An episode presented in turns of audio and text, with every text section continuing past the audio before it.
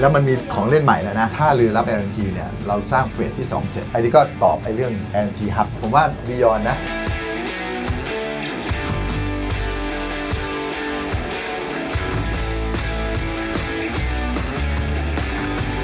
เล่าให้ฟังหน่อยครับ เออ คอนเซปต์ร้านนี่มันเริ่มต้นมาได้ยังไง คอนเซ็ปต์ก็ต่อยอดจากการเอาความเย็นมาใช้ประโยชน์ผลิตภัณฑ์ที่เราปลูกมันมีสตรอเบอรี่ด้วย เริ่มสนุก เอออเมซอนเราก็ทำได้เนี่ยว่า เออครับ อันนี้สตรอเบอรี่เอามาต่อยอดไหมเป็นเครื่องดื่มเป็นเค้ก ไม่แต่ดูแล้วดูไม่ออกว่าคนทำที่เป็นเอนจิเนียร์ไม่รู้เรื่องแบบนี้มาก่อนเลยครับ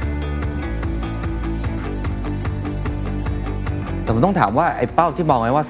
30%ใน 2030 มันเป็นไปได้อยู่มากน้อยแค่ไหนครับ ก็ถามว่ามั่นใจไหมมั่นใจเพราะว่า 2030 ก็เหลือเวลาอีก 8 ปี กระบวนทัศน์ใหม่ต้องมี business model ใหม่ต้องมี This is the Standard Podcast. Eye opening for your ears. The secret sauce. สวัสดีครับ ผมเคนนักครินทร์และนี่คือ The Secret Sauce Podcast The Secret Sauce ตอนนี้ได้รับการสนับสนุนโดยปตท What's your secret? ช้าไปก็ไม่ได้เร็วไปก็ไม่ดี คือคำพูดของ CEO ท่านหนึ่งนะครับ ที่พูดถึงการเปลี่ยนผ่านในช่วงเวลานี้ครับ ไม่ว่าจะเป็นการเปลี่ยนผ่านในเชิงธุรกิจครับ ที่ต้องเข้าหาธุรกิจใหม่ๆ New S Curve หรือการเปลี่ยนผ่านในเรื่องของ Green ครับ Green Transition การเปลี่ยนผ่านจากพลังงานฟอสซิล ไปสู่พลังงานสะอาด เป็นเรื่องที่ยากแล้วต้องบาลานซิ่งหรือว่ารักษาสมดุลให้ดีนะครับ คนที่เป็นคนพูดประโยคนี้คือพี่โด่งครับ คุณอัตพลเลิกพิบูล CEO แล้วก็กรรมการผู้จัดการใหญ่ บริษัทปตทจำกัดมหาชนนั่นเองนะครับต้องบอกว่าผมคุยกับพี่โด่งเนี่ยมาตลอด 2 ปีเนี่ยเห็นความเปลี่ยนแปลงและการเปลี่ยนวิสัยทัศน์ครั้งใหญ่ที่สุดครั้งหนึ่งของปตท จากตอนแรกที่บอกว่าจะเป็นบริษัทพลังงานชั้นนำตอนนี้เขาเปลี่ยนครับ หลายคนน่าจะเคยได้ยินแล้วก็คือ powering life with future energy and beyond keyword ครับ คือคำว่า future energy and beyond วันนี้หัวข้อที่เราจะคุยกัน เราจะไม่ได้คุยแค่คอนเซปต์หรือวิสัยทัศน์ใหม่ เราจะคุยกันเรื่องแอคชั่นหรือการลงมือทำแล้วครับ เพราะเขาเริ่มมีโปรเกรสหรือเริ่มมีพัฒนาการแล้วว่าสิ่งที่เขาหว่านเมล็ดลงไปเนี่ย มันเป็นอย่างไรบ้าง ผลประกอบการเป็นอย่างไรฟีดแบ็กเป็นอย่างไร มีอะไรที่เป็นความท้าทาย หรืออะไรที่เป็นโอกาสที่จะทำเพิ่มเติมครับ หัวข้อที่เราจะคุยกันมี 1 ครับ เราจะคุยกันเรื่อง future energy ครับ ไม่ว่าจะเป็นเรื่องของการเปลี่ยนผ่านพลังงานสะอาด การปรับพอร์ตโฟลิโอหรือการลงทุนในธุรกิจใหม่ๆ เช่นเรื่อง EV เรื่องแบตเตอรี่ หรือแม้กระทั่งไฮโดรเจน 2 เมื่อพูดถึงเรื่อง Future Energy แล้วก็ต้องพูดถึงเรื่อง Net Zero ครับว่าเขาเปลี่ยนผ่านตัวเอง นั่นก็คือการตั้งเป้า Net Zero ของปตทครับ ปี 2050 คำถามก็คือใช้กลยุทธ์อะไรเขาบอกมี 3P ด้วยกัน ซึ่งผมอาจจะไม่ได้อธิบายตรงนี้ เดี๋ยวต้องไปฟังพี่โด่งเล่า แล้วอุปสรรคความท้าทายในการเปลี่ยนผ่านตรงนี้คืออะไร โดยเฉพาะ ประเทศไทยครับ ปล่อยเรื่องของก๊าซเรือนกระจกรวม ๆ ทั้งหมดเนี่ยประมาณ 300 กว่าล้านตัน หัวข้อที่ 3 ที่คุยกันคือเรื่องของ Beyond ครับ หลายคนคงทราบแล้วว่า ปตทตั้งเป้าครับว่าในปี 2030 หรือประมาณ 7-8 ปีหลังจากนี้ รายได้ของเขาสัดส่วน 30%ต้องมาจากไม่ใช่ธุรกิจพลังงาน โอ้โห ท้าทายมาก เราจะเริ่มเห็นแล้วครับว่าเขาไปลงทุนในเรื่องของยาครับ Life Science โลจิสติก AI and Robotic ไลฟ์สไตล์หรือว่าเรื่องของ Mobility แบบนี้เป็นต้น นี่คือวิธีคิดของปตทที่จะกระจายความเสี่ยงไปสู่ธุรกิจอื่น ๆ ซึ่งน่าสนใจว่าเขาจะทำได้ดีมากน้อยแค่ไหนนะครับ แล้วเรื่องสุดท้ายที่เราจะคุยกันครับ นั่นคือคู่มือในการเปลี่ยนผ่านครับ เพราะว่าช่วงเวลาแบบนี้เป็นช่วงเวลาที่ยากลำบากครับในการเปลี่ยนผ่านไปสู่ทุกสิ่งที่ผมกล่าวตอนต้นคำถามคืออะไรคือกระบวนทัศน์ใหม่ business model ใหม่ วิธีคิดใหม่ ทักษะใหม่ โดยเฉพาะความเป็นผู้นำในแบบฉบับของพี่โด่งอัตพลเลิกพิบูลลองไปฟังดูครับ ดีใจที่ได้คุยกันอีกครั้งหนึ่ง ครับ นะครับ ยินดีครับ เราจะได้ ครับ อัปเดตกันตลอดว่าตอนนี้โอ้โหปรับกันมาค่อนข้างมากกับวิสัยทัศน์ใหม่ ครับครับ มีโปรเกรสยังไงผลประกอบการปีนี้หรือมองไปปีหน้าว่ามันเป็นยังไงบ้าง อ่ะทบทวนที่หนึ่ง เคยบอกเขียนไว้ก็คือ powering life ครับ with future energy and beyond ครับ นะฮะ direction ก็คือ future energy กับ beyond อ่า future energy ของเรามีอะไรบ้างก็มีเรื่องของ renewable พลังงานทดแทน ครับ นะฮะมีเรื่องของ energy storage นะฮะมีเรื่องของ EV value chain ครับ แล้วก็มีเรื่องของไฮโดรเจน อืม นะฮะเรื่องของพลังงานทดแทน วันที่คุยกับเคนวันนั้นน่ะที่เราเซตวิชั่นใหม่ว่า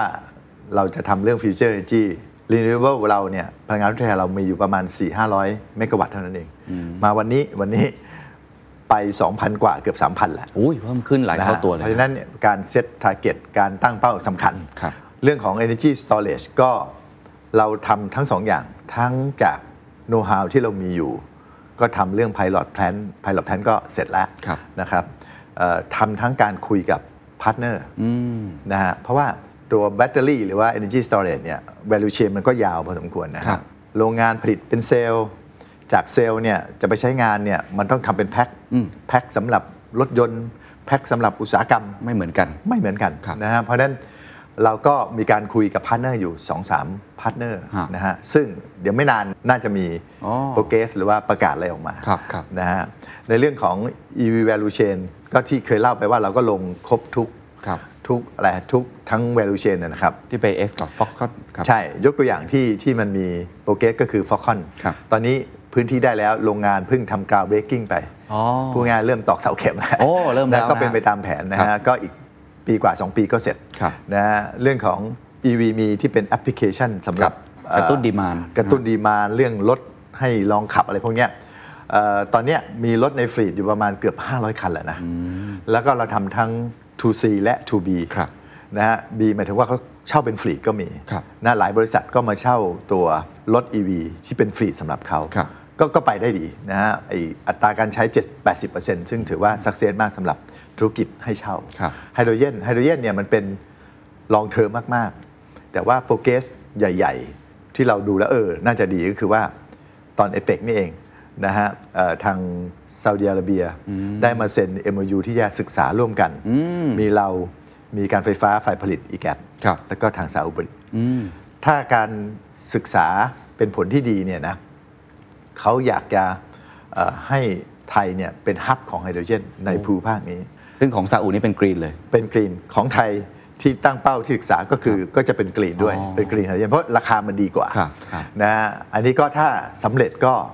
ก็น่าจะดี ครับ นะฮะแต่ว่าก็คือเป็นเป็นเริ่มต้นของการศึกษาที่เป็นเรื่องเป็นราวนะ ครับฟังมาทั้งหมด ไอตัว Future Energy เนี่ยโปรเกรสทั้งหมดตามเป้าไหมครับ พอใจไหมครับ ตามเป้า กับ ฮะ ทั้งหมดเลย ตามเป้า อ๋อ ถือว่าน่าพอใจ ครับ ะฮะ งั้นผม เรื่ง ขอเจาะทีละอันได้ไหมครับ ครับ เป็นลงรายละเอียดนิดหนึ่ง อ่า อย่างเช่นตัวไอ้ลงทุนในพลังงานสะอาดเพิ่มมากขึ้น ครับ จาก 400 500 เมกะวัตต์ตอนนี้ อ่า เป็น 2,000เนี่ยลงในอะไรบ้าง แล้วก็กลยุทธ์มันเป็นยังไงครับ คือ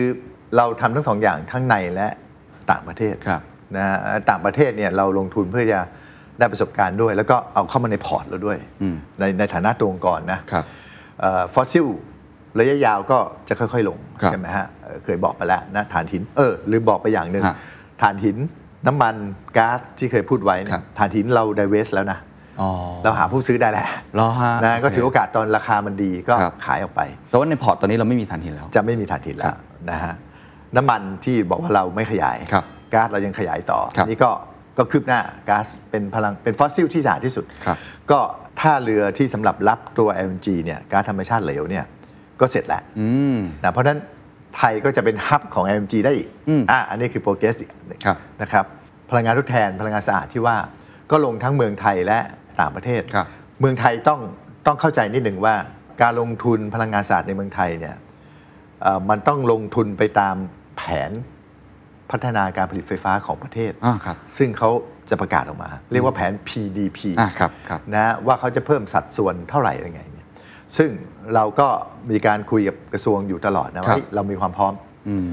กระทรวงประกาศมาเลย แต่ว่าก็ทำภายใต้กติกาเสรีนะ เข้าใจครับ ไม่ใช่ว่าเราจะไปผูกขาดไม่ ทุกเจ้าก็มีสิทธิ์เหมือนกัน มีสิทธิ์เหมือนกัน ครับ อ่า ซึ่งตอนนี้ เรา แผนสัดส่วนอะไรยังไม่ได้ชัดเจนออกมาใช่ไหม อาจจะยังไม่ชัดเจนแต่ว่า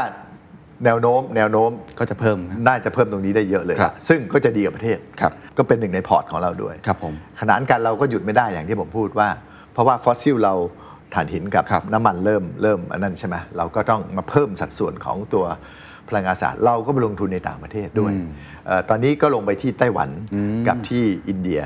นะฮะไต้หวันก็ทั้งโซล่าร์ทั้งออฟชอร์วิน อ๋อครับ อ่าก็คือลมที่อยู่นอกชายฝั่ง ครับผม ตรงนั้นลมเขาดี ซึ่งพอเราลงปุ๊บเราได้เรียนรู้เรื่องเทคโนโลยีเขาด้วยอะไรด้วย อ่าเข้าใจ นะเผื่อว่าเอามาสำหรับเมืองไทย ครับ นะฮะอินเดียก็หลักๆก็เป็นโซลา่าอินเดียเป็นประเทศที่ Renewable เขาเขาส่งเสริมอย่างมากนะฮะแล้วก็มีศักยภาพ เพราะฉะนั้นเราก็โต ครับ นะฮะแล้วส่งคนของเราไปเรียนรู้ด้วยอะไรด้วยก็ไปร่วมกับเขา ครับ นะครับซึ่งจริงๆแล้วเนี่ย กำลังจีบจีบคุยเรื่องไฮโดรเจนด้วย อ๋ออินเดียเขาก็สนใจ อินเดีย เหมือนกัน ถ้าถ้าเขามี renewable เยอะเนี่ยนะฮะ ครับ ก็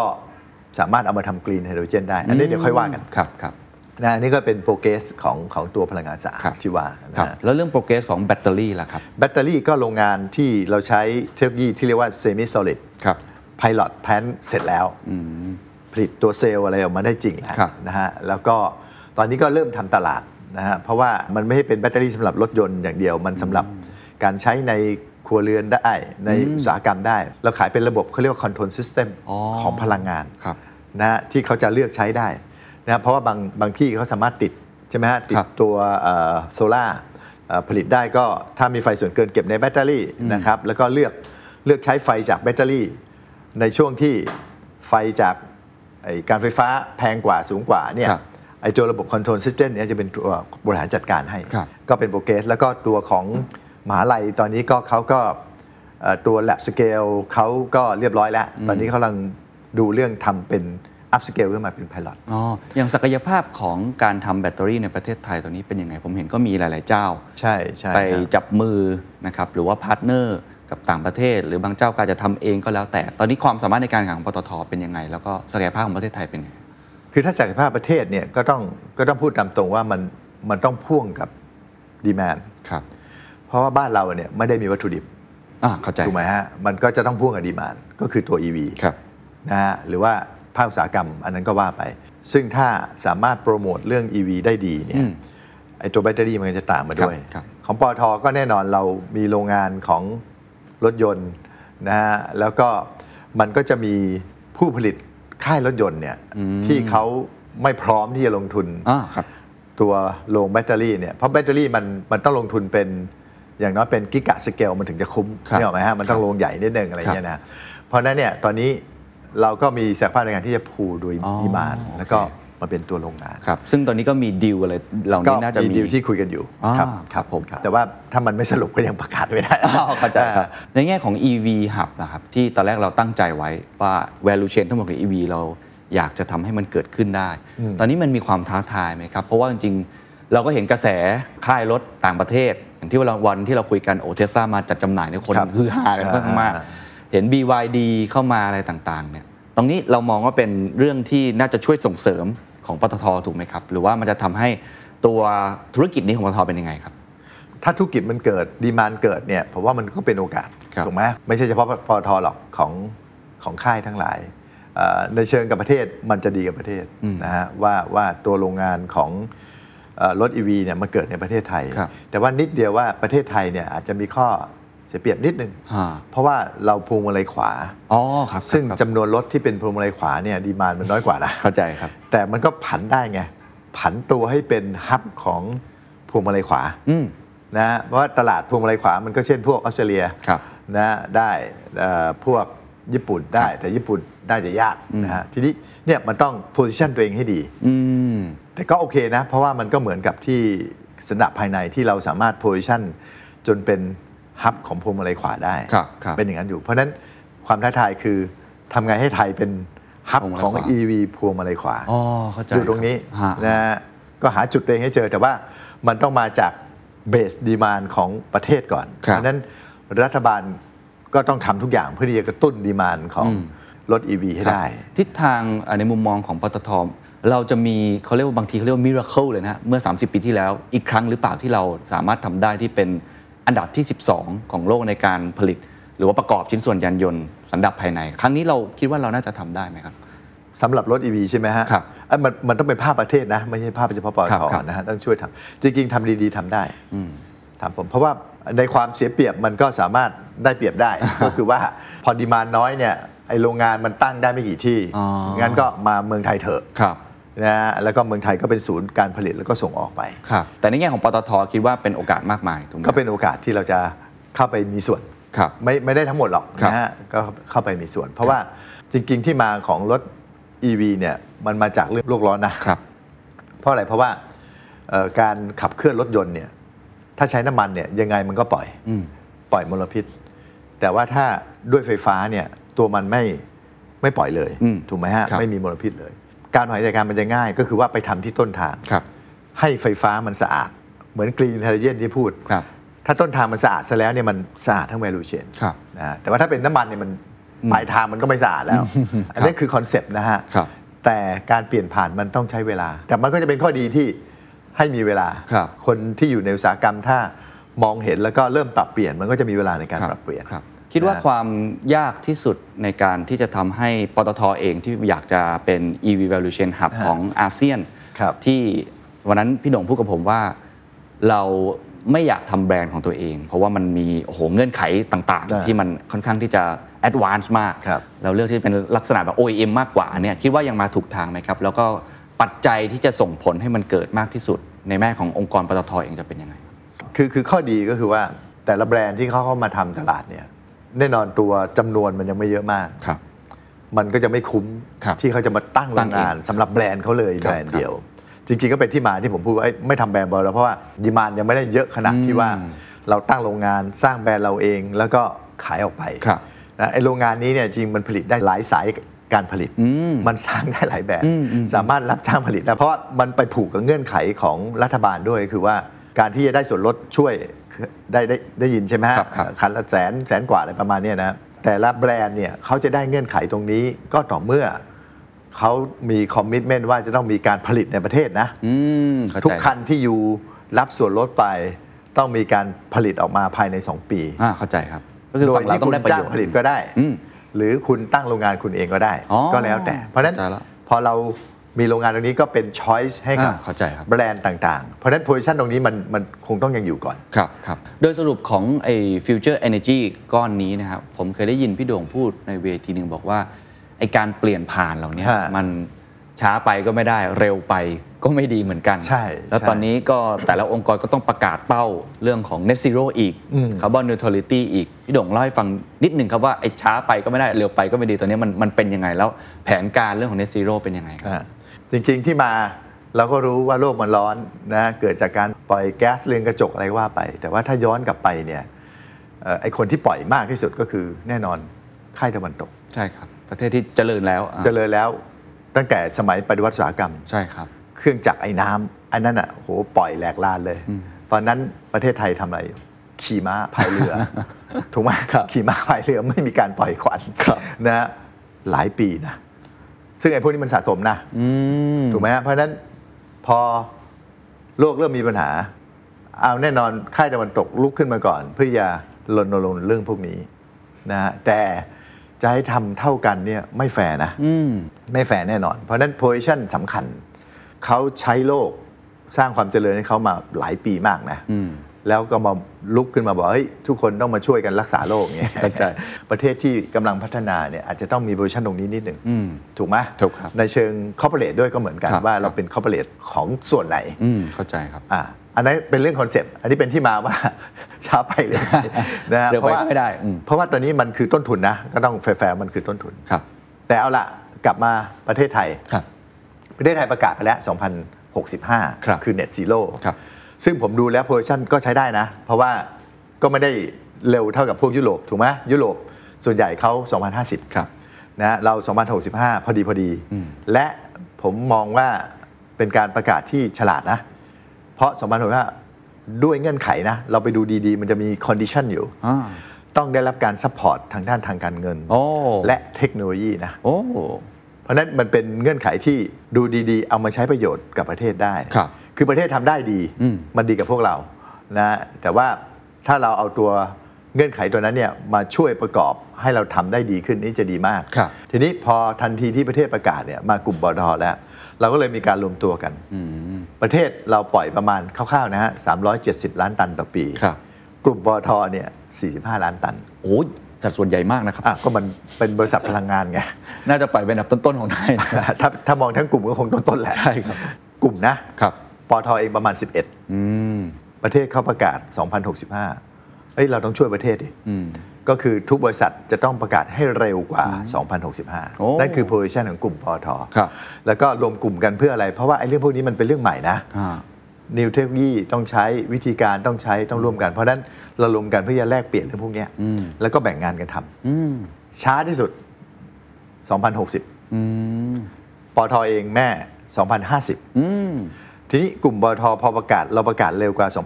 2065 เนี่ยข้อดีคืออะไรรู้ไหมฮะ ครับ ไอ้45 จาก 375 เนี่ย มันช่วยดึงค่าเฉลี่ยประเทศนะ อ่าเข้าใจครับ ไอ้วิธีการที่จะไปถึง Net Zero มันทำได้หลายอย่าง ครับ หลักการของเราเราใช้กลยุทธ์เรียกว่า 3P ครับ 3P นะฮะ P แรกก็คือ pursuit of lower emission ก็คือดำเนินการทั้งขบวนการที่จะทำให้ปล่อยน้อยที่สุด หรือที่ปล่อยมาแล้ว เอากลับเข้ามา ดูดกลับมา จะเก็บหรือจะไปใช้ประโยชน์ก็แล้วแต่ ครับ CCU คือ carbon capture and utilization ครับ ไอตัวคาร์บอนเนี่ยบางทีมันก็เอามาใช้ประโยชน์ได้นะเช่นเนี่ยอุตสาหกรรมแช่แข็งเนี่ย ครับ นะนะคาร์บอนไดออกไซด์ CCU เนี่ยปอทเป็นเป็นลีด ครับ CCS เราให้สพลีดเพราะว่า อ่า เขาเชี่ยวชาญเนี่ยเรื่อง ครับเรื่อง ขุดเจาะ ธรณีเรื่องอะไร ธรณีไอตัว CCS ที่ว่าเนี่ยไอเนียชอเนี่ยคือใกล้ฝั่งเนี่ย ครับ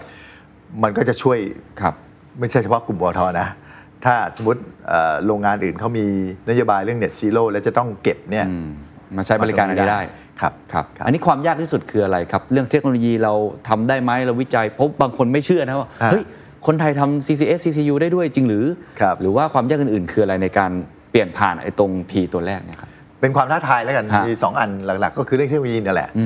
มันไม่ใช่ใหม่เฉพาะประเทศไทยมันใหม่ ทั้งโลก ของโลกด้วย อ่า แต่ผมก็เชื่อว่าทำได้ อืม P ที่ 2 คือ portfolio transformation ต้องปรับพอร์ตการลงทุน ครับ อย่างที่บอกฐานหินเอ่ยน้ำมันเอ่ยก๊าซธรรมชา อันนั้ ติ นก็ เอ่ย จะช่วยได้เยอะ ครับ ไอ้สอง P เนี่ยรวมกันแล้วได้สักเอ่อ80% อ๋อ ยังไม่พ อ P ที่ 3 คือ partnership with society and nature ก็คือปลูกป่า อ๋อครับครับ นะฮะช่วยกันนะฮะน่าจะพูดได้ว่าปอทเนี่ยเป็นองค์กรที่มีประสบการณ์ในการปลูกป่ามากที่สุดในประเทศไท ย เพราะเราทำมาแล้วทำจริงมาแล้วล้านไร่นะ ค ฮะ รับ ล้านไร่นั้นเนี่ยเรายังดูแลรักษาอยู่ สามารถดูดซับคาร์บอนไดออกไซด์ได้ประมาณ 2 ล้านตันต่อปี เยอะนะปอทเนี่ยปล่อย 11 เห็นไหมไอ้นี่ช่วยได้ 2 แล้วอะ อืมใน 3P ทั้งหมดเนี่ยครับ ขออนุญาตพูดถึงเสียง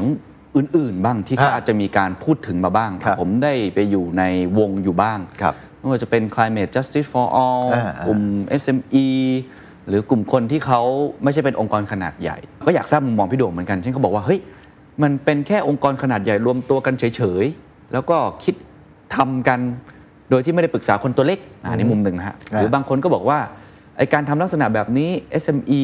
ปรับตัวยังไม่ทันเลยจะมา ครับ ช่วยพวกเขาอย่างไร อ่ามั มันกลายเป็นว่าเหมือนหัวขบวนเนี่ยเขาก็มีทิศทางที่ชัดเจน แล้วผ ค ม รับ เชื่อว่าเขาก็มีศักยภาพทำได้อย่างที่อย่าง ครับ ที่พี่โดอง ครับ เล่าแต่คนอื่นๆล่ะครับ คนตัวเล็กๆ ความยุติธรรมที่จะเข้า จะ ถึง ช่วย ชาว เขายั บ้างนไง อาจจะช่วยเขายังไง อันนี้จะตอบเขายังไงดี เอางี้ตอบภาพรวมก่อนนะ ครับ คือผมก็เป็นประธานไอ้กลุ่มคาร์บอนนิวทรัลิตี้อยู่ ครับ ตอนเนี้ยมีองค์กรมาร่วมประมาณ 200 กว่าแล้ว พอรวมตัวกันเนี่ยมันก็ช่วยกัน ครับ เช่น ต่อรองภาครัฐ อืม นะฮะว่าเอ้ยเรื่องแท็กช่วยไหม อ่าครับ อ่าเรื่องกฎระเบียบที่จะเอื้ออ่านี่ช่วยได้แล้ว ครั ถู บ กไหมเพราะเวลามันแอพพลายแล้วเนี่ยรายย่อยๆ เขาจะได้ประโยชน์ด้วย ครับครับ นะอันที่หนึ่งอันที่สองเรื่องมาตรฐาน คือบางทีเราทำประเทศไทยมาตรฐานเราเนี่ยพอขึ้นไปกับสากลเนี่ยมันจะมีปัญหานะ คือเขาบอกไอ้ยที่อยู่ทำมันไม่ได้เข้ามาตรฐาน มันไม่เท่ากันอืม เคลมไม่ได้ไอ้คำว่าเคลมไม่ได้นี่ไม่ใช่หมายว่าเคลมมาเป็นเงิน แต่ว่าดูแล้วแนวโน้มข้างหน้าเนี่ยพวกตะวันตกอาจจะยกเรื่องนี้มาเป็นเรื่องของการกีดกันทางการ อ่า ค้า ถูกต้องครับใช่ครับ จะเริ่มมีการถามคาร์บอนฟุตปรินคุณเท่าไหร่ ใช่ครับ โปรดักของคุณเนี่ยปล่อยมลพิษเท่าไหร่ ล่าสุดก็เพิ่งมีออกมาว่าถ้าเป็นสินค้าที่มีผลต่อการตัดไม้ทำลายป่า อ่ะ จะมีการแบนการนำเข้าหรือคิดอะไรส่วนต่างอะไรอีกด้ เนี่ วย ย ซึ่งถามว่าตอนนี้รายเล็กรายน้อยเดือดร้อนไหมเดือดร้อนนะ ใช่ครับ ถ้าคุณผลิตผิดพันธุ์แล้วคุณส่งออกด้วยเนี่ยคุณก็เดือดร้อนนะ ใช่ครับ เพราะฉะนั้นไอ้ตรงเนี้ยรวมตัวกันนะฮะหนึ่งต่อรองสองยกมาตรฐานให้มันเคลมได้ ครับครับ ไม่ใช่พอเราทำทำไปแล้ว บอกเอ้ย ไม่ ไม่ไม่ได้ ไม่ตรง ถือว่าไม่ใช่อะไรอย่างเงี้ยนะฮะแต่ผมว่าไอ้อันแรกก็คือช่วยต่อรอง ครับ และอันที่สามก็ที่พูดไปแล้วบอกว่า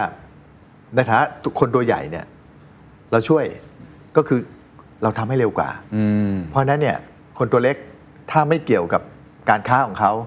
มันสองอย่างนะ คือบางคนเขาผลิตผิดพันธุ์มาเขาไม่เกี่ยวเขาไม่ได้ส่งออกทำไมเขาต้องทำ อืมยังไม่โดนผลกระทบ ยังไม่ได้ผลกระทบ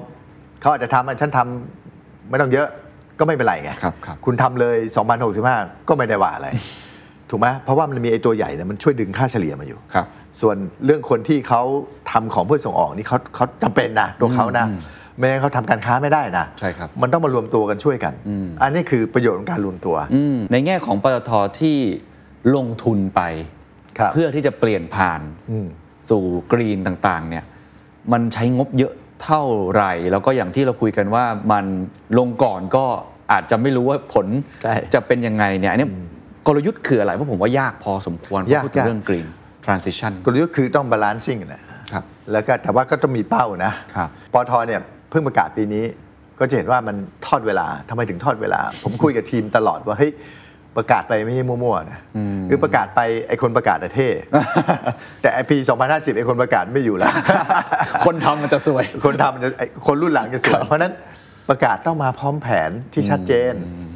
มันถึงได้เกิด 3P ที่ผมว่า ครับ เพราะฉะนั้นทุกเอลิเมนที่เล่าไปเนี่ยมันมีเป้าหมด อืม และมันมีความเป็นไปได้ทางเศรษฐศาสตร์ด้วย ที่ไม่ทำให้เราต้องรับภาระจนเกินไป อ๋อเข้าใจ ไม่รับภาระเลยเป็นไปไม่ได้ อย่างปลูกป่านี่คือต้นทุนอย่างเดียวถูกไหม ครับ แต่ว่ามันเทรดออฟกับสิ่งที่เราทำธุรกิจ ครับ นะปลูกละไล่มันก็ไม่ใช่ลงปีเดียวมันก็ทยอยลง ครับ นะสามพีที่ว่าไอ้เรื่อง energy efficiency คือได้นะ อ๋อเข้าใจครับ มันไม่ได้เป็นต้นทุน อันนี้คือ lean เลยเออ เออมันคือได้ได้กำไร อืม เออคุณประหยัดได้มันลดคอสคุณนะฮะไอตัวใช้ renewable ตอนนี้คิดดีๆก็คือได้หรือเท่าทุ น อันนี้ผมลงรายละเอียดนะ อ่าฮะ เพราะว่าโซล่าร์ลงแผงเนี่ยใช้ไฟฟรีมันก็โอเคไง ครับแต่อาจจะใช้เวลานิดนึงในการ มัเริ่ม คืนทุ คุ้ น มแล้วอ่าแต่ต้องใช้สมองหน่อยอะว่าเอ้ยลงแค่ไหนที่มันออมดีไหม เข้าใจ นี่ยออกไหมแปดสิบเปอร์เซ็นต์เนี่ยจริง ๆ มัน more or less ไม่ใช่คอส ไปทางธุรกิจ ไปทางธุรกิจ ครับท่านั้นขอคำแนะนำได้ไหมครับ กับธุรกิจอื่น อ่า เพราะผมฟังเนี่ยโอ้โหมันเป็นการลงรายละเอียดที่ค่อนข้างน่าสนใจมากเลย อ่า เอ่อ เพราะฉะนั้นการรวมกลุ่มเนี่ยสำคัญอะ เหรอฮะ เราก็จะเอาโน้ตฮาวนี้ไปถ่ายทอด อ๋อ ด้วย สมมุติว่ามีคนเดินเข้ามาถามพี่โด่งเนี่ยอยากจะเปลี่ยนผ่าน ยินดี ไปสู่ เลย กรีนเนี่ ยินดีเลย พี่โด่งอยากจะให้คำแนะนำเขายังไงที่ คำแรกเลยคือ energy efficiency คุณทำแล้ว ทุก คุณ ธุรกิจ ได้ เลยเนอะ ทุกธุรกิจ อาจจะมีการลงทุนเบื้องต้น แต่ว่าระยะยาวมันผ่อนคืนเรา อ๋อเข้าใจ นะเพราะฉะนั้นจริงๆ ยอมเหนื่อยนิดนึง เอาย้ำหน่อยดิ ลงรายละเอียด ครับ นะคำนวณของแต่ละคนเนี่ยทำได้ อ๋อผมถามเรื่องความท้าทายทั้งหมดได้ไหมครับว่า อะไรคือความกังวลมากที่สุดของพี่โด่งในการเปลี่ยนผ่านตรงนี้ เช่น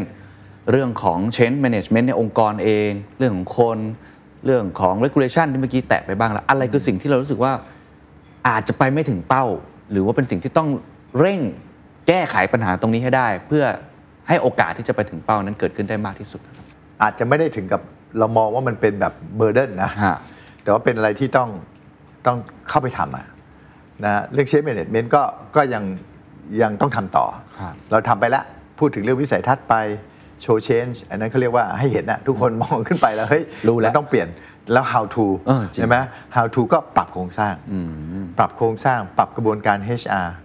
มันก็อันนี้มันเริ่มเริ่มของแอคชั่นแล้ว อ่า นะอย่างที่ผมพูดว่าแรก ๆ ถ้าถ้าเคนจำได้เนี่ย ครับ ช่วงแรกผมพูดมาเรื่องสื่อความก่อน ให้เห็นว่าเรากำลังจะเปลี่ยน ช่วงนี้มันเป็นช่วงแอคชั่นนะให้มันเกิดขึ้นจริง ครับ มันก็คงจะมีหลายอย่างที่คงต้องทำแต่ผมไม่ได้มองเป็นเบอร์เดนที่จะทำให้เราสะดุด อืม แต่ว่าเอาละมันอาจจะมุดร้อยมันอาจจะ 8 9 0 ก็โอเคไงนะฮะอ่าแต่ไม่ถึงกับว่าเฮ้ยไปไม่ถึงดวงดาวมันมันก็ไม่น่าใช่ความมั่นใจผม ยังมองว่าเราเราทำได้อยู่ อืม นะฮะปอทเนี่ยมันก็เจอการเปลี่ยนแปลงมา พอสมควรนะที่ผ่านมา ครับ นะครั้งนี้ก็เป็นการเปลี่ยนแปลงครั้งสำคัญ อืม ก็เราก็เชื่อว่าทำได้ก็ปรับโครงสร้างให้เหมาะสมอ่าที่ต้องทำต่อคือระบบ HR เพราะมันต้องเริ่มหลากหลายแล้ว แต่ก่อนเอนจิเนียร์คุยกัน อ๋อ นะตอนนี้ต้อง มี อะไรนะ นักชีววิทยา นักวิทยาศาสตร์นู่นนี่นั่นเข้ามาเพราะเราทำเรื่องไลฟ์สไตล์ทำเรื่องนี้เยอะแยะหมดนะแล้วก็รูปแบบการทำธุรกิจมันเปลี่ยน ครับ เช่น แต่ก่อนปอทก็โครงการออกแบบโรงงานสร้างโรงงานโรงง านเสร็จขายของ อ่ามันตรงไปตรงมา มันตรงไปตรงมา แต่อันนี่มันไม่ใช่ เพราะฉะนั้นเราเริ่มนึกถึงเรื่องการบริหารเงินของเราเป็นยังไง การทำเรื่องร่วมทุนเป็นยังไง M&A เป็นยังไง อืม เข้าแล้วอาจจะไม่ให้เข้าแล้วอยู่ตลอด ครับ เข้าแล้วเอ๊ะเอ่อมันมีพอร์ตอื่นที่ที่น่าสนใจ อ่าฮะ ที่จะต่อยอดได้อาจจะ d ดเวสไปบ้าง ไปพอร์ตใหม่ที่ ครับ ที่มันดินามิกขึ้น คือมันจะดินามิกขึ้น เข้าใจครับ นะ หัว ซึ่ง หัวใจสำคัญขององค์กร หรือว่าหัวใจสำคัญของคนที่จะต่อสู้ผมใช้คำนี้แล้วกันกับโลกที่มันไดินามิกแบบนี้ ซึ่งมันมันอาจจะไม่เหมือนกับที่ปตเคยเจอมากว่า45 ปีเนี่ยมันคืออะไรครับคีย์ของมันคืออะไร คือ awareness ทุกคนต้องมี awareness ถูกไหมฮะ พนักงานเนี่ยก็ต้องตื่นตัวแหละว่าเฮ้ยเราอยู่เฉยๆ ไม่ได้ เราทำแบบเดิมไม่ได้ เพราะฉะนั้นการกระตุ้นเป็นระยะ ระยะ อันนี้สำคัญ เหมือนช็อตไฟฟ้าไปเลย เอ่อเป็นอันนี้สำคัญแล้วก็การการปรับโครงสร้างให้เขาเห็น ว่าแต่ก่อนไอ้อย่างนี้ทำไม่ได้ เฮ้ยทำได้ เช่นอะไรครับมีอะไร เช่น ที่รา อย่างอินโนบิกเราเนี่ย ครับ แต่ก่อนถ้าปอทมีบริษัทลูกเนี่ยโดยเฉพาะที่ตัวเองถือร้อยเนี่ยก็เอาผู้บริหารปอทไปนั่งเป็นบอร์ด อ๋อ ถูกไหม ครับครับ แต่อันนี้ไม่ เพราะว่าเราทำธุรกิจใหม่ อ๋อ เอาเอนจิเนียร์พลังงานไปนั่งมันก็ คิดแบบ ก็ก็ต้องเข้าใจกันว่า เราก็รีคูดบอร์ดคนข้างนอก เหรอ เข้ามา โอ้โห เพราะฉะนั้นเกินครึ่งเป็นคนข้างนอกเป็นมืออาชีพ เรามีอ่ะขออนุญาตเอ่ยนามว่าเราอาจอาจจะมี ex f i z e r เข้ามา ครับครับเพราะมันทำเกี่ยวกับยา ยาบางท่านก็เป็นอดีตคณะบดีแพทย์จุฬานะเพราะฉะนั้นแต่แต่เราก็เอาคนของเขาไปด้วย ครับ ไปเรียนรู้ซะ อืม นะเพราะฉะนั้นในบอร์ดของอินโนบิกเนี่ยส่วนใหญ่ก็จะเป็นคนที่เขาในวงการนั้น มีคนของเราสองสามคนเพื่อที่จะเข้าไปเรียนรู้ โอ้โหแล้วมีแรงต้านไหมครับ พอมันเปลี่ยนโอ้โหนี่แทบจะเปลี่ยน policy เลยนะ ของการทำงานมาตลอดเนี่ยมันมีแรงต้านในองค์กรอะไรอย่างนี้ไหม โชคดีของบอทคืออย่างนี้ฮะแล้วผมพูดกับพนักงานตลอดคือว่าเฮ้ยของเราเนี่ยโชคดีนะ เราไม่เหมือนกับธุรกิจอื่นที่แบบว่าเฮ้ยฉันทำของเดิมแล้วฉันเจ๊ง ฉันต้องไปทำของใหม่ของบอทเนี่ยของเดิมยังอยู่ ของเดิมยังเป็นแคชคาวให้เรา อืม น้ำมันยังอยู่ ครับ ก๊าซยังโต เห็นไหมไดเวสฐานทินนิดหน่อย ครับ ซึ่งไม่เยอะคนที่เราไดเวสเอากลับมาทำตรงนี้ได้ โชคดีที่มันเป็นช่วงเปลี่ยนผ่านที่เป็นการขยายตัว อ๋อ จากเบสเดิม ครับ เบสเดิมยังอยู่นะเพราะฉะนั้นก็จะไม่ตกใจมากเนกอะไหม เข้าใจครับ คนที่เขาบอกเอ้ยผมถนัดของเดิมก็อ่ะคุณยังมีที่ยืนอ่ะ อ่า แต่ว่าคนที่อยู่ที่เดิมต้องการความท้าทายใหม่ ๆ ใช่ไหม ต้องการเติบโตใช่ไหมมีเวทีใหม่ให้เล่ คน รับครับ นะฮะเพราะฉะนั้นเนี่ยมันก็สามารถขับเคลื่อนไปแบบผสมผสานได้ อืม นะฮะเพราะฉะนั้นของใหม่เนี่ยมันถือว่าเป็นการขยายไงฮะมันไม่ใช่บอกเฮ้ยยู มัน ออกมาให้หมด มันไม่ได้เจ็บปวดขนาดนั้น อ่ามันไม่ได้เจ็บปวดขนาดนั้น ส่วนใหญ่ที่ต้องเปลี่ยนรุนแรงเพราะว่าปล่อยเวลาไง อืม ปล่อยจนถึงอ้าวเดทแล้ว ต้องบังคับให้แล้ว ต้องบังคับแล้วอันนั้นอันนั้นก็จะมีปัญหา ครับน่าสนใจมากครับ ก่อนที่จะไปถึงไอตัวธุรกิจใหม่ ครับ ที่ผมดูแล้วก็คือคำว่า Beyond แหละ ฮะฮะ จะเป็นสัดส่วนของพอร์ต 30%ใน 2030 นี่ผม ใช่ครับ ตัวเลข ใช่ครับ ถูกเนาะขอพูดเล็ก n e t Zero อีกสักเล็กน้อย ฮะ ในนามของประเทศไทยแล้วกั ครั น บ นะครับ มองว่าไอ้เป้าที่เราตั้งไว้ 2065 หรือ Carbon Neutrality 2050 เนี่ยประเทศไทยทำได้จริงไหมครับ ผมเชื่อว่าถ้าร่วมมือร่วมใจทำได้นะ ครับ และก็จริง ๆ ลืมพูดไปนิดหนึ่งถูกต้องแล้วที่ประกาศ เพราะว่าใครทำก็ไม่รู้เมื่อกี้ที่เราบอกว่ามันไม่แฟร์นะ อืม ไอคนทำไว้แต่ว่าผลกระทบเวลามันเกิดเนี่ยมันไม่ได้เลือกนะ เช่น สมมุติเราบอกว่าตะวันตกทำเยอะ พอเกิด climate change เนี่ย ไอตะวันตกจะแย่กว่าเรา มันไม่ใช่ ไม่ไม่ นะ เกี่ยว มันเกิดมันเกิดพร้อมกัน และบังเอิญพร้อมกันแต่ไม่เท่ากัน ใช่ ไม่ใช่ขึ้นอยู่กับคนปล่อย ขึ้นอยู่กับสภาพภูมิประเท ศ บังเอิญประเทศไทยโชคร้าย ฮะ ประเทศไทยเนี่ยมันมีการศึกษาหนึ่ง บอกว่าประเทศไทยเป็นอันดับ 9 ที่จะเสี่ยง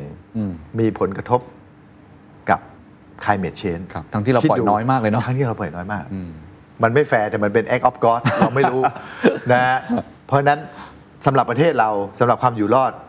การประกาศและทำให้ได้เป็นสิ่งที่ถูกต้อง อืมตอนนี้เป็นยังไงครับ โปรเกรสเป็นยังไง แล้วมีอะไรบ้างครับ เชื่อว่าวิสัยทัศน์ powering life with future energy and beyond ที่ได้พูดคุยกับคุณอัตพลมานั้นสำหรับในส่วนของ future energy คุณผู้ฟังอาจจะพอเห็นภาพอยู่บ้างแล้วนะครับ บริษัทพลังงานอย่างปตท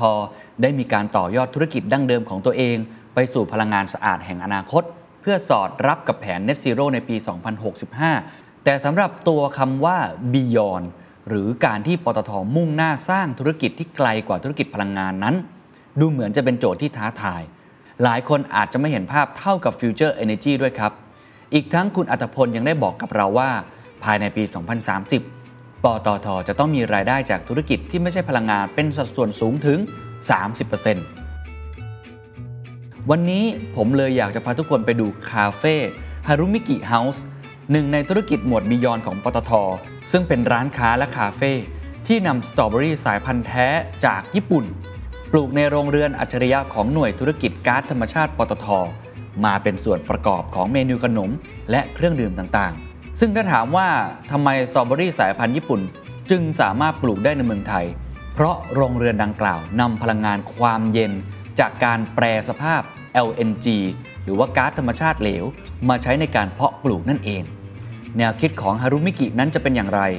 ลองไปฟังคุณอัตพลอธิบายกันต่อครับ ก็คอนเซปต์ก็อย่างที่บอกต่อยอดจากการเอาความเย็นมาใช้ประโยชน์ ครับ นะฮะแล้วเรา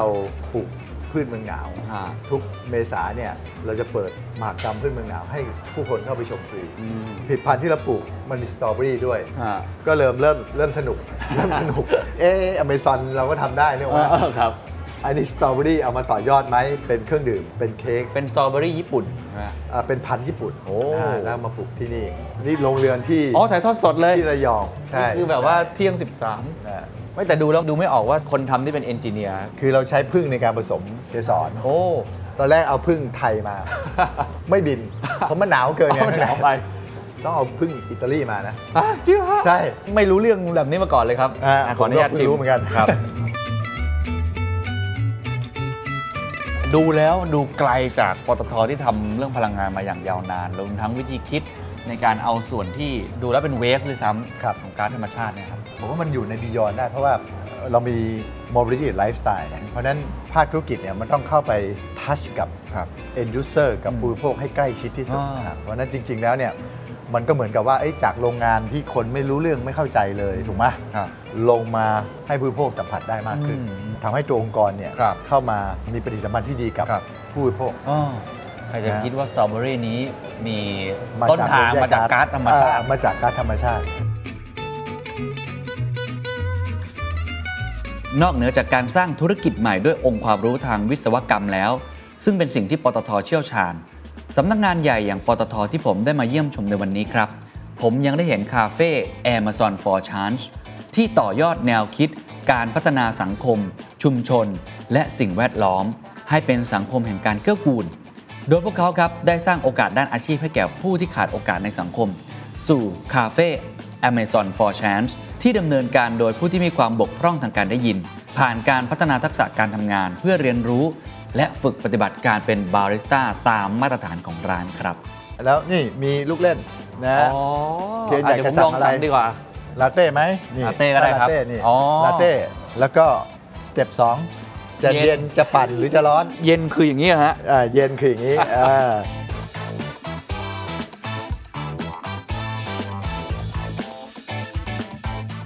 ก็เป็นการสร้างโอกาสนะฮะซึ่งถ้าตัวร้านอยู่ได้เองเนี่ยน้องๆเขาก็จะอยู่ได้คู่กับร้านไป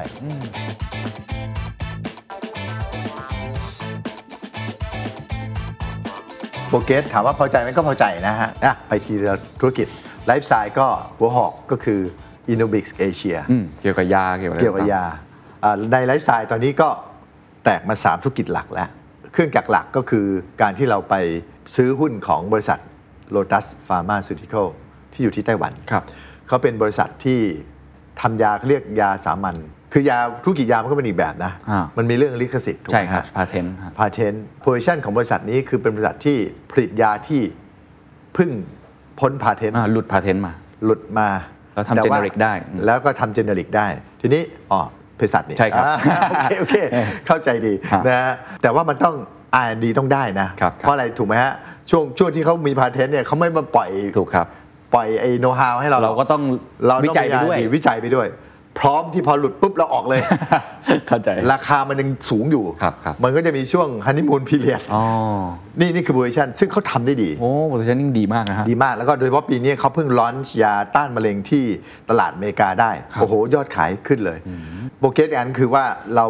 เข้าไปเพิ่มหุ้นด้วย เราดูแล้วบริษัทมีศักยภาพตอนนี้เราถือ 37%นะ โอ้ นะ ก็เป็น majority เลยป่ะตอนนี้ ร่วมกับเอ่อ PE อีก ครับ อีกอีกค่ายหนึ่ง ครับครับ นะฮะส่วนโปรเกรสอื่นๆตัวโครงการยาต้านมะเร็งในประเทศไทยที่ร่วมกับองค์การเภสัชอันนี้ก็ไปได้ดี ครับ นะครับอันนี้เรื่องเรื่องของยานะ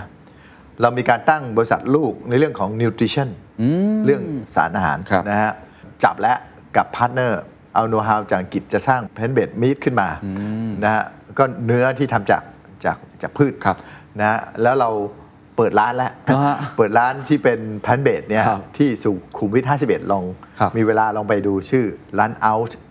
ALT out Italy อ๋อ นะฮะแล้วก็เอาพวก Product เข้าไปใส่ ครับ แต่ว่าไอ้ตัวโรงงานนี่เป็นโรงงานวัตถุดิบนะ ครับครับ เหมือนกับเป็นเนื้อบดอ่ะ อ่า อ่าเป็นเนื้อ ส่วนร้านอาหารหรือว่าโรงงานจะไปทำเป็นอาหารก็เอาตัวเนี้ย อ่า ไปทำ แต่อันนี้จะเป็นเหมือน OEM หรือสร้างแบรนด์ตัวเองเลยครับ แยกกันถ้าร้านอาหารมันคือร้านอาหาร ครับ ส่วนโรงงานเนี่ยเป็นโรงงานผลิตเนื้อดิบวัตถุดิบอะ อืม เช่น เนื้อไก่เนื้อหมูเนื้ออะไรเงี้ยฮะ ครับ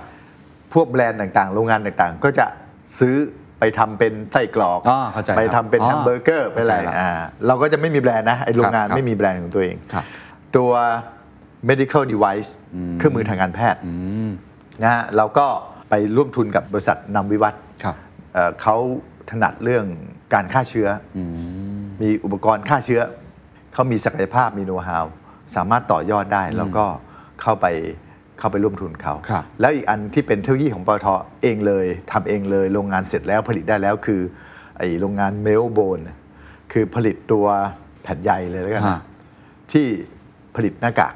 อ๋ออ นามัย อ๋อเหรอฮะอ๋ออ๋อ คือตอนโควิดเนี่ยเราจะได้ยินว่าประเทศไทยก็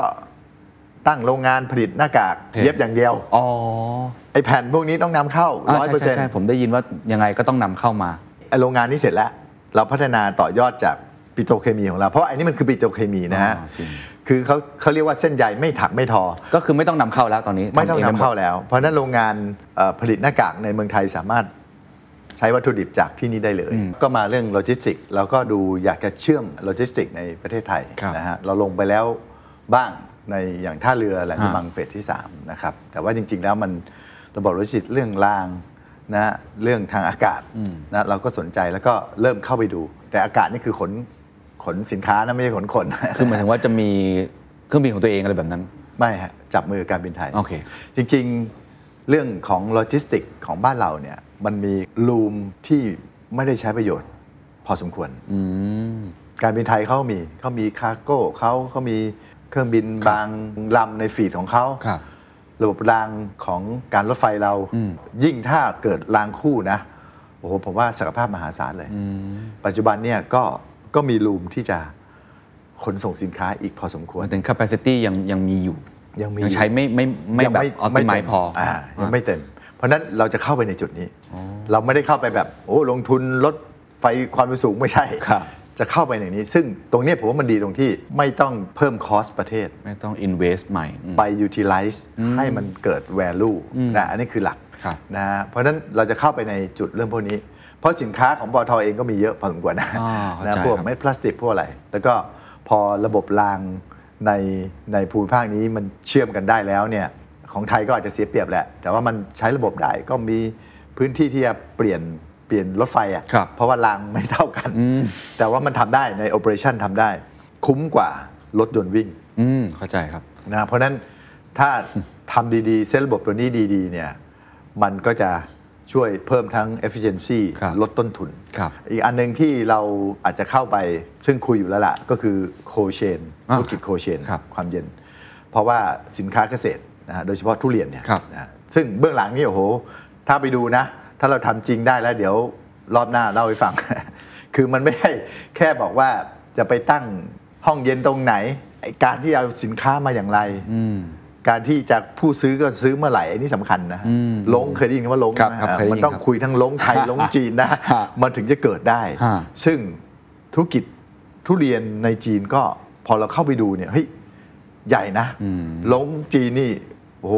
วอลลุ่มปริมาณเขาเยอะ ครับ แล้วเราคุยอาจจะใช้เทคโนโลยีเข้ามาช่วยเนี่ย อืม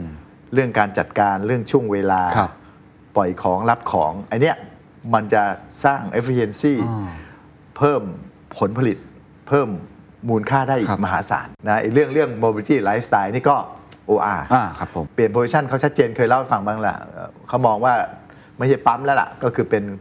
community space ครับ นะฮะผมคุยกับทีมเขาก็เฮ้ย KPI ยูไม่ใช่เรื่องคนเข้ามาเติมน้ำมันนะ คือคนที่เข้ามาแล้วไม่เติมน้ำมัน อืม ไปเพิ่มเปอร์เซ็นต์ตรงนั้นซะนะฮะ เข้ามากินกาแฟ เออ มา เข้ามา กิ กินอากนาแฟ หาร นู่นนี่นั่น ฮะ นะฮะแล้วก็อีก KPI ก็คือว่าทำไงก็คือ spending time อะ อ่า เวลาที่ใช้ในพื้นที่เรา ครับ เอาให้ได้ 30 นาที อืม นะเพราะอะไรเพราะว่าต่อไป EV เติม EV อ่าน นะฮะซึ่งใช้เวลา ครับ นะฮะเขาก็จะเชื่อมต่อออนไลน์ออฟไลน์แล้ว ครับ เพราะว่า position เขาคือ mobility and lifestyle เพราะฉะนั้นก็จะเห็นเขาไปเชื่อมกับหลายอย่างถ้าตามข่าวนะฮะไปจับกับ ดุสิตในเรื่องของฟู้ดเชน ใช่ครับ แอปสำหรับเรื่องการท่องเที่ยวอะไรพวกเนี้ยเพราะ ครับ พวกนี้มันจะสามารถเชื่อมโยงกันได้หมด อ่าคือเขามีทั้งออนไลน์ด้วย แล้วก็ แล้วก็ ไปลงทุน ออฟไลน์ ออฟไลน์ พวกร้านอาหารอะไรค่อนข้างมากเลยทีเดียว หาทางเชื่อมโยงตัวนี้สร้างอีโคซิสเต็มให้กับผู้บริโภค ครับครับ เดี๋ยวว่างอาจจะพาไปดูตัวอย่าง ยินดีครับ นะฮะเพราะว่าแบรนด์ที่เขาซื้อไปเนี่ยตอนนี้เนี่ยมันจะไม่ใช่ปั๊มแล้ว ครับ มัน ครับ มันเริ่มเข้าไปที่ออฟฟิศบิลดิ่งได้ โอ้ เพราะมันไปพร้อมดีไซน์พร้อมแพ็กเกจอ่าแล้วมาดิจิทัล ครับ เรื่องโรบอติกส์จริงๆ ไม่รู้เคยคุยกับเคนป่ะว่า อันนี้เป็นมุมมองผมแต่ว่าเพิ่งเริ่มเรื่องดิจิทัลเนี่ยการเปลี่ยนแปลงเนี่ยถ้าหลักเลยคือเรื่องอินเทอร์เน็ต ถูกไหมฮะ ครับ มันเปลี่ยนโลก มาเปลี่ยนโลกอีกทีก็คือสตีฟจ็อบส์มันเอาอินเทอร์เน็ตยัดเข้ามาใน โทรศัพท์มือถือ มือถือได้ ครับ แต่ก่อนมันเล่นได้ด้วยเครื่องคอมพิวเตอร์ ครับ มันก็เชื่อมโลกทั้งหมด แล้วมันก็เลยพัฒนามาเป็นแพลตฟอร์มดิจิทัลแพลตฟอร์มถูกไหมฮะ ถูกครับ ช่วง 5-6 ปีที่ผ่านมาเนี่ยเรื่องแอปที่เป็นแพลตฟอร์มเนี่ยมันมันดัง ใช่ครับ ถูกไหมฮะแกร็บเอยอะไรดัง แต่ผมเรามองว่า next มันจะไม่ใช่แล้วนะ แล้วฮะ แอปพวกนี้หลังๆ ถ้าสังเกตเป็น red ocean ละ อ๋อ คนแข่ง ถู ขั ก น ไหม เยอะครับ next มันต้องเป็น AI robotics อ๋อ เพราะอะไร ถ้ายกตัวอย่างง่ายๆเนี่ยแอปทั้งหลายเนี่ยมันฟังก์ชันได้เนี่ยหลังบ้านมันเพียบเลยนะ อ่าจริงครับ นะฮะเราสั่ง Grab สั่งอาหารมาเนี่ยไอ้ข้างหลังมันยังผัดข้าวผัดอยู่เลย นะเราเราสั่งง่ายแหละ แต่ข้างหลังเนี่ยโอเปอเรชั่นข้างหลังเนี่ยมันมีรูมที่พัฒนาได้อีกเยอะ อ๋อ อันนี้คล้ายๆกับโลจิสติกเลย ว่ามันมีอะไรที่พัฒนาได้อีกเยอะ ถูก ซึ่งไอ้ตรงเนี้ยมันจะไปได้เนี่ยดิจิทัลเชื่อมมาช่วยก็คือเรื่อง AI robotics อ๋อ เข้าใจแล้ว เข้าใจไหมฮะ ฮะฮะฮะ นะเพราะฉะนั้นมันจะเชื่อมตัวแพลตฟอร์มไปที่ ผมใช้คำว่าไปไปที่เรียลเซกเตอร์สำคัญนะเพราะฉะนั้นมันก็ต้องเริ่มทำ ครับ แต่มันไม่ไม่ง่าย ยากมาก AI โรบอติกเราพูดถึงเรื่องหุ่นยนต์เรื่อง ครับ ออโตเมชันทั้งหลาย ซึ่ง ครับ เอาละปตทมีเบสนะ เราก็เริ่มเริ่มให้ความสำคัญตรงนี้ ซอฟต์เทคแพลตฟอร์มเนี่ยอาจจะไม่ใช่ทาง ใช่ ของเรา ใช่ใช่ จะไปด้านแบบ AI robotic ที่เป็นอยู่เบื้องหลังนี่มาก ห ก รือ ว่า ตัวที่เสริมทำให้เกิด AI Robotics ครับครับ นะเพราะฉะนั้นที่เราทำอย่างเช่นคลาวเนี่ยสำคัญ เพราะมันเป็นระบบเก็บ Data ครับ ระบบวิเคราะห์ ครับ นะเราก็จับกับ Microsoft ตั้งชื่อว่าบริษัทเมคาเทคเมคาแปลว่าอะไร เมฆ นะฮะ เมฆก็คือคลาว อ่า นะฮะแล้วเวลาบริการเราเนี่ยมันไม่ใช่แค่เก็บข้อมูลไงวิเคราะห์ให้ด้วย อ๋อเข้าใจครับ นะฮะเป็นโซลูชันหรือจริง ๆ ที่เราพัฒนาเองเนี่ยก็คือระบบวิเคราะห์ เรียกว่าเป็น predictive maintenance การพยากรณ์เครื่องจักรว่าเขาจะมีปัญหาเมื่อไหร่ อืมจะต้องซ่อมเมื่อไหร่จะอะไรยังไง ฮะบางครั้งเครื่องจักรมันรวนขึ้นมา ครับ ไม่ถึงยังไม่ถึงรอบซ่อมมันก็พังได้อะไรเงี้ยไอ้ตัว predictive นี้จะเข้าไป ครับ ไปดูพฤติกรรมของเครื่องจักร ว่าพฤติกรรมอย่างนี้อยู่เริ่มน่าจะต้องมีปัญหา โอ้สุดยอดเลย อ่าเช่นสมมติการหมุนนะ ค่ะ พอมันหมุนเริ่มสมมติพันรอบสะดุด 5 รอบอ่าอยู่ไหมมีปัญหาแล้ว อันเนี้ย AI ตัวเนี้ยมันเข้าไปจับ โอ้ ได้ ถ้าทำได้นี่มันช่วยลดคอสเยอะมากเลยนะ ซึ่งเราทำแล้ว โอ้ เราพัฒนาแล้วแล้วนี้ตั้งเป็นบริษัทชื่อ Predictor โอ้ครับ แล้วก็ให้บริการกับพวกโรงงานทั้งหลาย ที่อยากจะเอาระบบ AI ตัวนี้เข้าไปจับ ครับครับ ว่าเครื่องจักรของคุณจะมีปัญหาหรือเปล่า ครับ อ่าหรืออย่างพทสพก็ไปเรื่องโรบอติก AI โรบอติกเลยก็คือเน้นเรื่องของการเอ่อสร้างตัวโรบอททดแทนการนำเข้า ครับ นะฮะพวกหุ่นยนต์สำรวจแท่น อ่าครับ หุ่นยนต์สำรวจแนวท่อ ครับ เรื่องโดรน โดรนนี่ก็เริ่มคอมเมอรเชียลแล้วนะ แต่ก่อนที่เคยเล่าเคนคือโดรนเฉลิมพระเกียรติ ที่ว่าเรา บินโชว์ บินโชว์อะไรเนี่ย แต่ว่าซึ่งซึ่งอันนั้นโนฮามันเยอะมากนะ เรานี่น่าจะเป็นเบอร์ 2 เอเชียนะตอนเนี้ย โอ้ ในการบังคับจำนวนโดรนได้ ครับ มากที่สุด จีนเนี่ยเขาพันกว่าตัว ของเราตอนนี้ได้ไป 7 8 0 0 แล้ว ฮะ ซึ่งไอโนฮาตัวนั้นอ่ะมันเอามาประยุกต์ใช้ได้ ตอนนี้เอามาใช้แล้ว ก็เขาก็มีบริษัทโดรนที่เริ่มทำธุรกิจแล้ว ครับ โดรนเกษตร อืม เนี่ยรับจ้าง ลดน้ำ ลด อะไรทั้งหลา น้ำ ย เอ่อใส่ปุ๋ย ครับ ยาฆ่าแมลง แล้วก็เริ่มไปที่วิสาหกิจชุมชน อ๋อ แล้วมันเริ่มคุ้ม เพราะว่าสมมติวิสาหกิจชุมชนหนึ่งเขารวมตัวกันได้ อ่า แล้วมีโดรนตัวหนึ่งเนี่ยแล้วก็รับจ้างทำให้แปลงของสมาชิก ครับ คุ้ม อ่าประหยัด คุ้ม แร ล้ว งประหยัดอะไรไปเยอะเลย โอ้โหประหยัดเวลาประหยัดแรงไปเยอะเลย ครับ นะฮะหรือว่าโดรนสำรวจแนวท่อสำรวจไอ้สายส่ง ครับ กำลังคุยการไฟฟ้าสายส่งทรานซิมิชันเนี่ยพวกเนี้ยอันนี้คือที่สพเขา ครับ เขาทำ โอ้ฟังมาทั้งหมดแล้วเนี่ยมันน่าตื่นเต้นแล้วก็ตื่นตาตื่นใจมากว่าปตทไม่ได้ทำแค่ฝั่งพลังงานแล้ว แต่ a b ยอเนี่ยมันทำอีกหลากหลาย ครับ สิ่งอย่างแล้วก็มีโปรเกรสที่น่าสนใจมากเลย ครับ เอ่อแต่ผมต้องถามว่าไอ้เป้าที่มองไว้ว่า 30%น ใน 2030 ยังคิดว่ามันเป็นไปได้อยู่มากน้อยแค่ไหนครับ เพราะเท่าที่ฟังเหมือน ฮะ ตัวที่มีกำไรแล้ว ครับ ก็คือตัวตัวยาใช่ไหม ฮะ ตัว life science แต่ตัวอื่นๆ มันก็ยังอยู่ในก่อร่างสร้างตัวอะไรประมาณเนี้ยครับ ก็ถามว่ามั่นใจไหมมั่นใจ เพราะว่า 2030 ก็เหลือเวลาอีกพอสมควร ครับ นะฮะอีก 8 ปีเนี่ยจริงๆบอทก็ชินนะกับการลงลงทุนเนี่ยเพราะเราสร้างโรงงานที 5 ปีนะกว่าจะโรงงานเสร็จแล้วก็เอ่อเริ่มขายของได้ ครับ แต่แต่อันนี้มันจะต่างกันนะ อันนี้ ฮะ มันเป็นการลงในรูปแบบธุรกิจใหม่ ๆ ใช่ครับ อาจจะมีสร้างโรงงานบ้าง หรืออาจจะสร้าง business model ใหม่ ๆ บ้างอันนี้มันผสมผสานไง ครับครับ ช่วงนี้ก็เป็นช่วงของการหว่านเมล็ดอย่างที่ผมพูด ซึ่งผมเชื่อมั่นว่าอีก 2-3 ปีเนี่ยเริ่มแล้ว เริ่มจะออกดอกออกผล อืมครับ แล้วพอไปถึง 8 ปีเนี่ยมันก็จะสามารถสร้างผลกำไรในพอร์ตของเราได้ ครับครับ ต้นไม้ใหม่ที่เราลงไว้เนี่ยมันก็มีเวลาในการที่จะเติบโต ครับ แล้วก็พูดง่ายว่างอกงามอย่างอย่างแข็งแรงอะ อืม อันนี้พูดไว้เลยนะฮะระหว่างทางเนี่ยแน่นอนมันต้องมีที่บางเม็ดไม่โต อ่า อันนี้เป็นเรื่องปกตินะ อ๋อ แต่ว่าถ้ามองกลับไปเทียบกับพอร์ตใหญ่ของเราเนี่ยเรามีศักยภาพในการทำอย่างนั้นเราก็ทำไง อืมอืม และสุดท้ายเนี่ยไอ้เม็ดที่มันโตจริงๆเนี่ยหวยที่ถูกจริงเนี่ยเป็นรางวัลที่หนึ่งเนี่ยอันนั้นก็ ยกอย่างอย่างใครจะไปเชื่อเรื่องอเมซอนเนี่ย อ่าครับครับ เห็นไหมฮะอันนั้นคือที่เรา หนึ่งเม็ดที่เราลงไป ม็ดแค่เม็ดเดียวที่ลงไป แต่ก็อาศัยแรงเยอะนะ ครับ แต่แล้วพอมันโตทีนี่มันคอนทริบิวมหาศาล อ่าเห็นภาพครับ ตอนเนี้ยเรามีศักยภาพแล้วลงไปตรงเนี้ย ครับ เราเชื่อมั่นว่ายังไงเสียเนี่ยมันต้องมีเมล็ดพันธุ์ที่ดี อืม ที่งอกงามแล้วก็สร้างผลกำไรที่ดี ครับเพราะ ให้ ฉะ เรา นั้นก็คงไม่ได้ นะฮะ มีความกังวลอะไรเป็นพิเศษ ครับ ครับ ก็มีแต่ความท้าทายว่าจะต้องทำตลอดเวลา ใช่หครับ ยุดไม่ได้ ผมผมถามแบบนี้ได้ไหมครับ เพราะว่าเท่าที่คุยกับพี่โด่งมาตลอด 2 3 ปีเนี่ยตั้งแต่เห็นแค่คอนเซปต์แล้วตอนนี้มันเริ่มแอคชั่น ครับ เห็นโปรเกรสอะไรต่างๆ แล้วเนี่ยผมสังเกตอย่างหนึ่งก็คือตำราในการทำงานของปตทมันมันเปลี่ยนอะคือจากตอนแรกที่เราทำแบบตรงไปตรงมาสร้างโรงงานใช่ไหมครับหรือว่าวิศวกรรมจ๋าๆ ครับ มันมีเรื่องยา มันมีเรื่องเทคโนโลยีใหม่ ๆ มันต้องจะไปจับมือกับคนอื่น ฮะ มีความพาร์ทเนอร์เพิ่มมากขึ้น คือผมรู้สึกว่าตำราในการบริหารงานหรือตำราในการดำเนินงานของปตทเองก็ก็ต้องเปลี่ยนหรือเปล่าครับ ต้องเขียนใหม่หรือเปล่า แล้วมันคืออะไรครับในชั่วโมงนี้คู่มือ ในการดำเนินการให้ขับเคลื่อนให้ไปสู่เป้าหมายเนี่ยครับ ครับ ถ้าเอาจริง ๆ ก็คือเรื่อง change change management นั่นแหละ ครับ นะฮะ การที่ การที่ต้องสร้าง awareness ให้กับพนักงานทุกคน ให้กับทุกองคาพยพ ให้รู้ว่าจะต้องเกิดการเปลี่ยนแปลง ครับ นะฮะ แล้วก็การเปลี่ยนแปลงนั้นเนี่ย พอเราสร้างตรงนี้ได้เนี่ย เราก็จะมีทีมแล้ว อีกคำก็คือ teamwork อืม ที่มองเป้าเดียวกัน ที่รู้ในสิ่งเดียวกันนะฮะพอทีมเนี่ยเขาก็จะมีความสามารถหลากหลาย ครับ ที่เขาจะไปเรียนรู้สิ่งใหม่ ๆ แล้วก็การเปิดรับ มันก็จะมีคีย์อยู่ประมาณสองสามคัญที่ว่านี่นะ change ครับ teamwork เปิดรับ อีกอันนึงจะโบราณแล้วล่ะ ก็ คือ กัดต้องมีกัดในการทำงาน ต้องมุ่งมั่นอ่ะนะฮะ อึดด้วยต้องอะไร ต้อง ด้วย อึดต้องขยั น นะใครบอกว่าเทคนิคช่วยทำให้เราสบายขึ้น ผมว่าผมไม่เชื่อตรงนั้น เพราะอะไรรู้ไหมเพราะว่าสะดวกมากขึ้นทำอะไรได้มากขึ้น คนก็จะทำอะไรได้มากขึ้น มันเป็นเป็นนิสัยของคน เพราะฉะนั้นเนี่ยสะดวกมากขึ้นอยู่ทำได้หลายอย่างเนี่ยแล้วอยู่คิดว่าอยู่ทำเท่าเดิมเนี่ยคนอื่นเขาไม่ได้ทำเท่าเดิมนะ จริงครับ คนอื่นเขาพอเขาทำได้หลายอย่างมากขึ้นเขาก็ทำหลายอย่างไง เหมือนประชุมออนไลน์ได้อะไม่เห็นจะน้อยลงเลย เออไม่เห็นจะน้อยลงเลย มันเพิ่มขึ้นด้วย เพราะว่าเวลาเดินทางอยู่ไม่มีแล้ว แต่ก่อนประชุมจากที่หนึ่งไปที่หนึ่งมันต้องเว้นเพื่อเดินทาง ฮะ ตอนนี้คืออ้าวก็คุณเสร็จแล้วคุณกระโดดขึ้นรถคุณก็ประชุมได้ นี่ เพราะฉะนั้นเรื่องความขยัน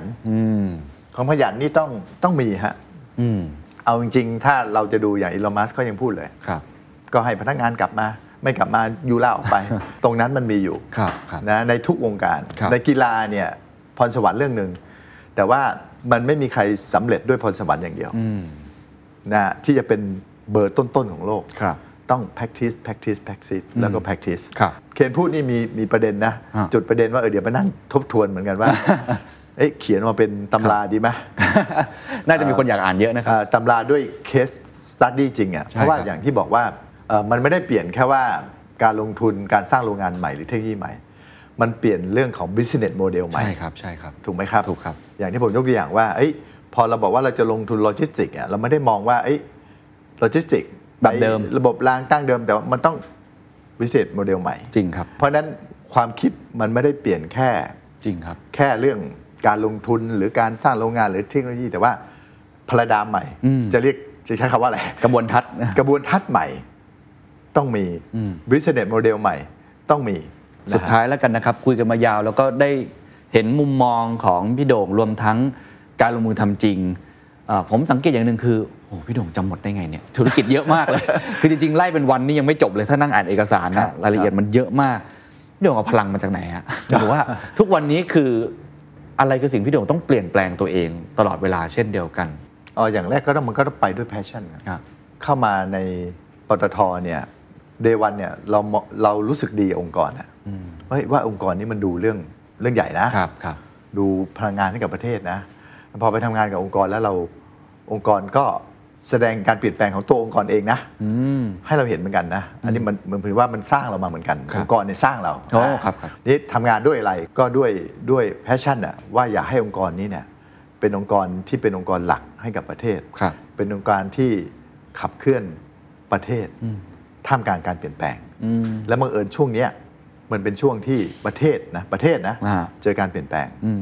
ฐานของอุตสาหกรรมประเทศเราเนี่ยอยู่บนฐานเดิมมาพอสมควรนะ อ่าหลายสิบปีนะ มันต้องการการเปลี่ยนแปลง ครับ เพราะฉะนั้นตัวองค์กรปตทต้องเป็นองค์กรหนึ่งละที่ลุกขึ้นมาสร้างการเปลี่ยนแปลงฐานของอุตสาหกรรมประเทศให้ได้ นอกจากเรื่องพลังงาน ครับ นะฮะเพราะฉะนั้นตัวนี้มันก็จะเป็นตัวกระตุ้นเรา พอสมควรเอาโจทย์อะ ฮะ โจทย์ใหญ่ เอา โจท ปัญย์ยาก หา เลย มาเป็นตัวกระตุ้น ครับ มันเป็นพลัง ครับ จากที่มีแพชชั่นอยู่แล้ว แต่ว่าที่สำคัญที่สุดก็คือว่าเอ่อมันต้องคอนวินทีมให้เขามีแพชชั่นเหมือนเราด้วย อืม ถ้าไม่มีมันขับเคลื่อนคนเดียวมันไม่ได้ ครับ นะฮะก็ต้องก็ต้องพยายามสร้างเรื่องคอมมูนิเคชันกลับไปเรื่องคอมมูนิเคชันนะผมว่าสำคัญ ฮะ นะภายในเนี่ยกับผู้บริหารเรากับอะไรเราเนี่ยก็ต้องพยายามสื่อให้เขาเห็น เพราะฉะนั้นมันไม่ใช่แค่คอมมูนิชันมันคือการถ่ายทอดพลั ง ถ่ายทอดแพชชั่นไม่ใช่พลังหรอกแพชชั่น เออเออ คือผมเชื่อว่าคนถ้ามีแพชชั่น มีความตั้งใจเนี่ยศักยภาพในตัวเนี่ยมันดึงออกมาได้หมด โอ้ น่าสนใจครับ เพราะว่า ครับ เป็นบริษัทพลังงาน แต่ว่าจริง ๆ แล้วอีกมุมหนึ่งตัวคนเองก็ต้องถ่ายทอดพลัง ซึ่งกันและกัน ใช่ ได้ พลัง ด้วย ที่ว่านั้นคือ passion ครับ อ่า passion ที่ที่ต้องมีในตัว แล้วก็สามารถถ่ายทอดไปให้คนอื่นได้ด้วย ครับ นะครับ วันนี้ขอบคุณมากนะครับ ครับ ขอคุณครับ สวัสดีครับ And that's the secret sauce. ถ้าคุณชื่นชอบ The Secret Sauce เอพิโซดนี้นะครับ ก็ฝากแชร์ให้กับเพื่อนๆ คุณต่อด้วยนะครับ และคุณยังสามารถติดตาม The Secret Sauce ได้ใน Spotify, SoundCloud, Apple Podcast, Podbean, YouTube และ Podcast Player ที่คุณใช้อยู่นะครับ และอย่าลืมติดตาม Facebook Fanpage The Secret Sauce เข้ามาติชมเข้ามาพูดคุยกับผมได้เลยนะครับ